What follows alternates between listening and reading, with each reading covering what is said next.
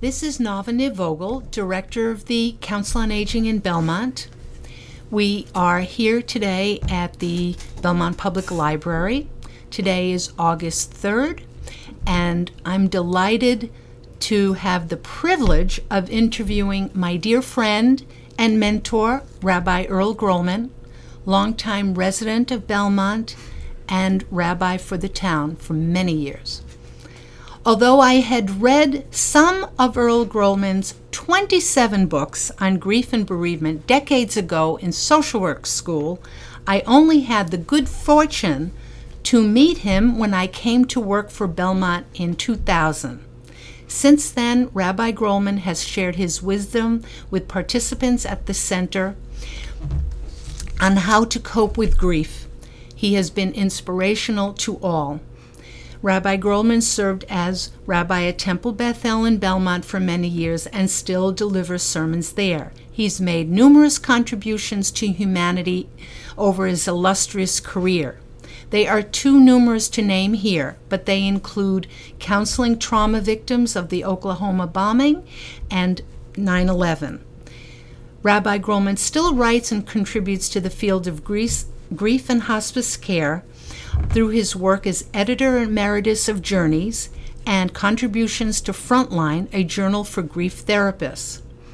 However, among his many gifts to the community and the world, I only recently learned of the rabbi's career in fighting for social justice and change. It is this career that I would like to focus on in today's interview. Rabbi Grollman was active in the civil rights movement and walked with MLK in the March to Selma. He also championed the rights of Native Americans and received special recognition from the Blackfoot Indian Nation. So, Rabbi, um, my first question to you what inspired your work in the civil rights movement and the walk in Selma? As a leader in the community, you must have faced many risks to taking those steps, literally. Please speak to that. First of all, let me say, Nava, it's an inspiration for me to be with you, mm. of what you have brought to the senior community. And I applaud your works, and it's a joy being with you again. You asked a question, and I'm thinking about what were the motivating factors, and two names come to, to mind.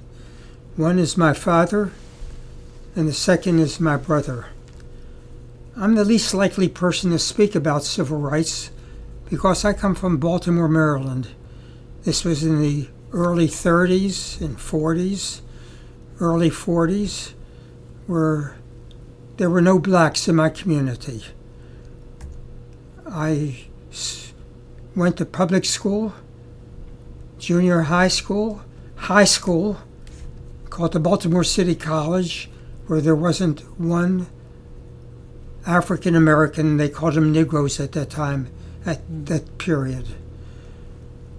And my brother, who, who had a desire to help people, and he also became a rabbi, my brother said to me one day, You see the black people who work around here and they help people, but if you ever talk to one, and so we went in a streetcar, and I can still remember going down Pratt Street in Baltimore and looking at the neighborhood, the rundown neighborhood, the people sitting on the steps.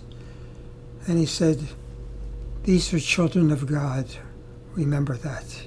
Mm. And I think in terms of my father, who was the most saintly person I know, mm. he would sometimes bring home black people off the street to sleep in our house.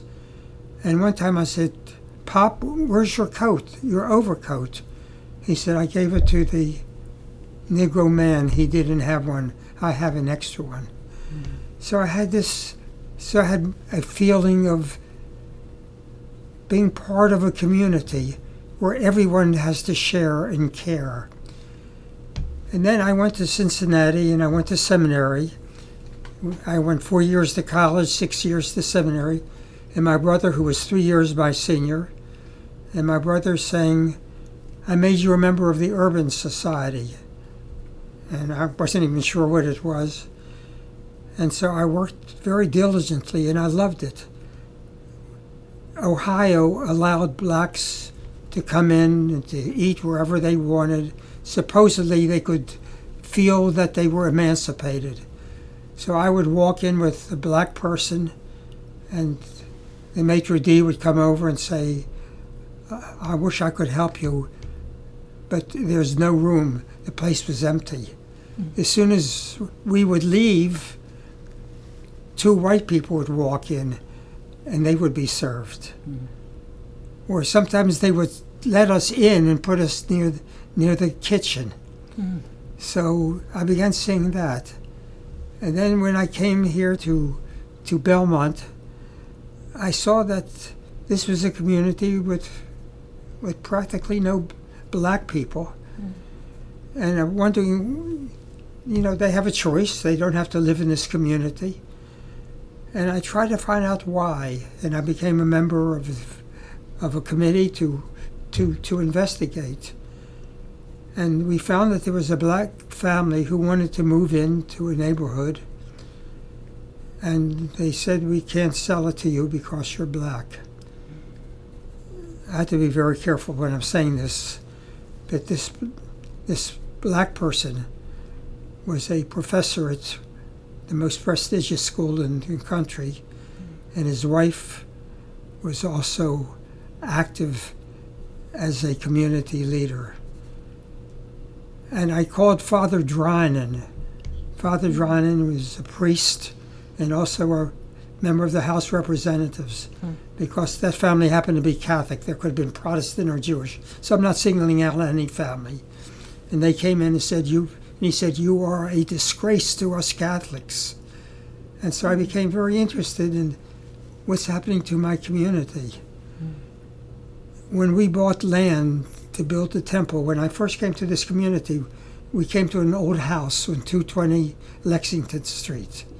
And then as I came, the, the building, the building was it was just an old house, began to expand, and we were meeting all over the place, meeting, meeting in the hardware store for Sunday school, and so we we bought land, just as you enter the town, and are people who came over to us and said, whatever you pay to buy the land, we will pay more, because we don't think it becoming that you enter Belmont with a Jewish synagogue.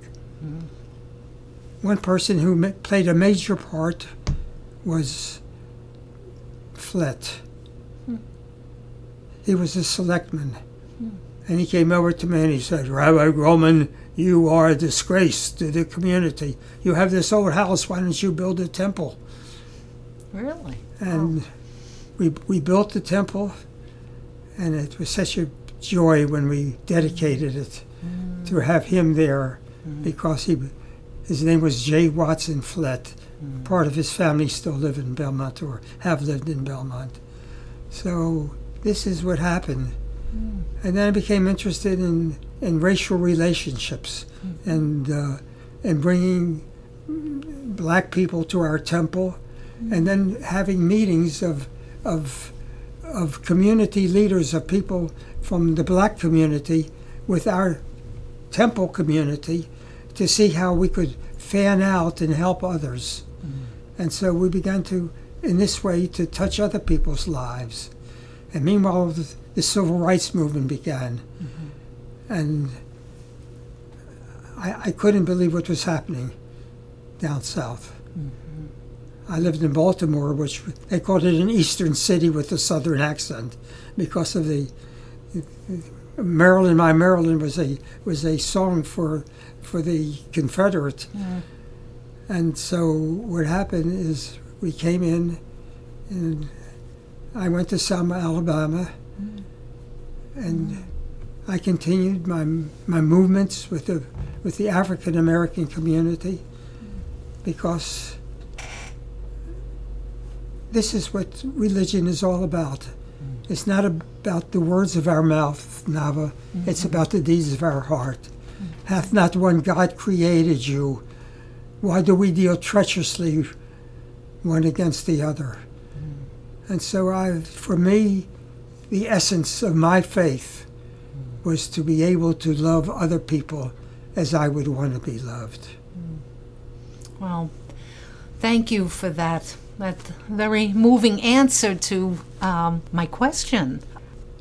And so, what was that experience in Selma like?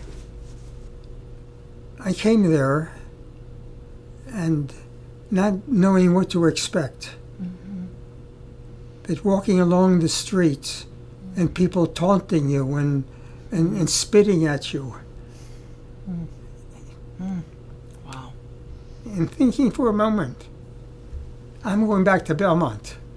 Hmm. I'm going to go and live in a in, in with complete immunity, and this is mm-hmm. what these people have to live with. Mm-hmm. And so there was there was a brotherhood and a sisterhood. There was a unity. There was a love. Mm-hmm. We cared about one another, and this is what religion is about. Mm. Yes. And you you didn't just um, work for civil rights um, in in this way. You also did um, uh, uh, help the Blackfoot Nation. What what was that experience? What is it that you did, and how did how did that come about?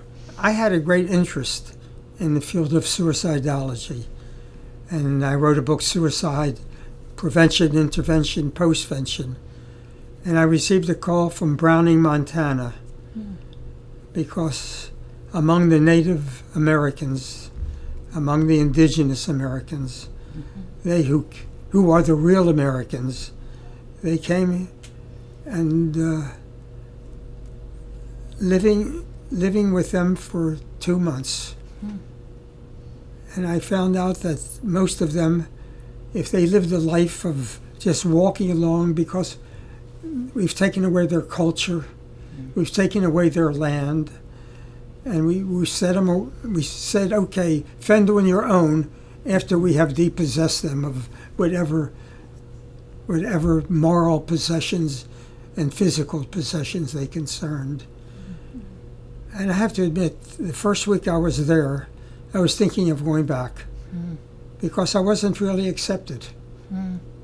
And I can understand who's this who's this white person coming in and and he's he, thinks he can talk to us and understand because I I can't understand where they've been. So often in the grief re, I, I learn a lot from the grief relations. Somebody goes through a, a great loss and they their child dies and they say i know what you've been through my dog died i mean crazy things so i understood and i was thinking after the first week i'm not i'm not achieving anything. I'm sitting there like an idiot you know waiting for something to happen. And then they were playing ping pong. I'm not a great ping pong player but um, at that time i was better than average. This is really strange because we ping pong diplomacy in terms of getting close to the Russians and to the Chinese. And so I began playing with somebody, and everybody said, I want to play with you next. I want to play with you next. Mm. And all of a sudden, they called me Earl. And they called me uh, Chief Earl mm-hmm. because I, I won some of the tournaments. Mm. And, and, I, and I went to their homes, mm. and I saw the terrible way in which they were, were living and and the high suicide rate because w- and the amount of alcoholism that was was was rampant. Mm. So I was there for for a long period of time, mm. and it was one of the most joyous times because they were they could be happy inside, hmm. Oh. but there were moments there were moments where they would just walk along mm-hmm. quietly, almost in a narcotic stage, mm-hmm. and my heart broke for them. Yeah. Thank you so much for sharing. I knew nothing, none of this. Um, what, what would you? Um, so you know, this project is about bridging the generations and and sharing uh, wisdom, uh, moving forward with with younger people. From your experience, successes, and knowledge of human behavior, what would you recommend that young people do uh, to be successful in their efforts to better the world? I would hope if there is METCO in your community, as there is in Belmont, mm-hmm. that some white students will go over to a black person and mm-hmm. say, Hi, my name is Earl. What's your name? Mm-hmm. Would you like to come over to my house? You see, we don't know each other. We've lost contact with them. And in many ways, they've, for their own support, they gather together because this barrier has been broken. We have to break the barrier. We have to learn that each one is a person with his or her individual qualities of strength and of weaknesses. And I would hope that they would get to know one another as people and, and forget the, the labels. The great thing that's happened to me living in Belmont, where the community is, is, is largely non Jewish, mm-hmm. very largely non Jewish, mm-hmm. is that I, I can I can go to my neighbor next door, and I meet him as, as a neighbor. Mm-hmm. Uh, he's deeply Roman Catholic. He's, but we share a commonality, a commonality of love of people. And if we could just get to break the barriers, there's there's like around each of us there's a steel barrier that cl- that we we cling to our own. We mm-hmm. cling to our own in so many ways. It's not only in religion. Mm-hmm. We mm-hmm. stick to those who hold our own political views because it's safer. You know, we can say whatever we want, and every and everybody is wrong. I think we get to know people as people. What what I've learned is that I took early retirement at the age of 62. Hmm. So, 19, 2017, that's a lot of years. Hmm. And I would say that a majority of my friends now, because I'm working in a field where there were very few Jewish people, mm-hmm. are, are not of my faith. But they're my closest friends, mm-hmm. or some of them. I hate the mm-hmm. expression, you're my, you know, some of my closest friends are, are Jewish. Mm-hmm. But get to know people as people.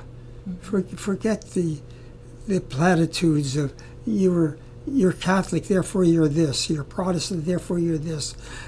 Get to know the person as an individual. Get to enjoy the person as a person. Learn to learn from that person, even though he or she is different from you. That's what- that's what makes the that's what makes the community. It's two pe- it's ten people intersecting together and sharing and loving and caring, and this is what gives the people the feeling that we are one. Love thy neighbor as thyself. Hmm.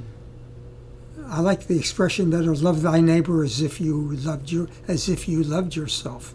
Hmm. Because that's one of the real problems. We don't love ourselves, and because we don't love ourselves, we got to take our hatred on other people. You meet lots of people who hate themselves and are angry at everything and at everybody because they don't have self-esteem.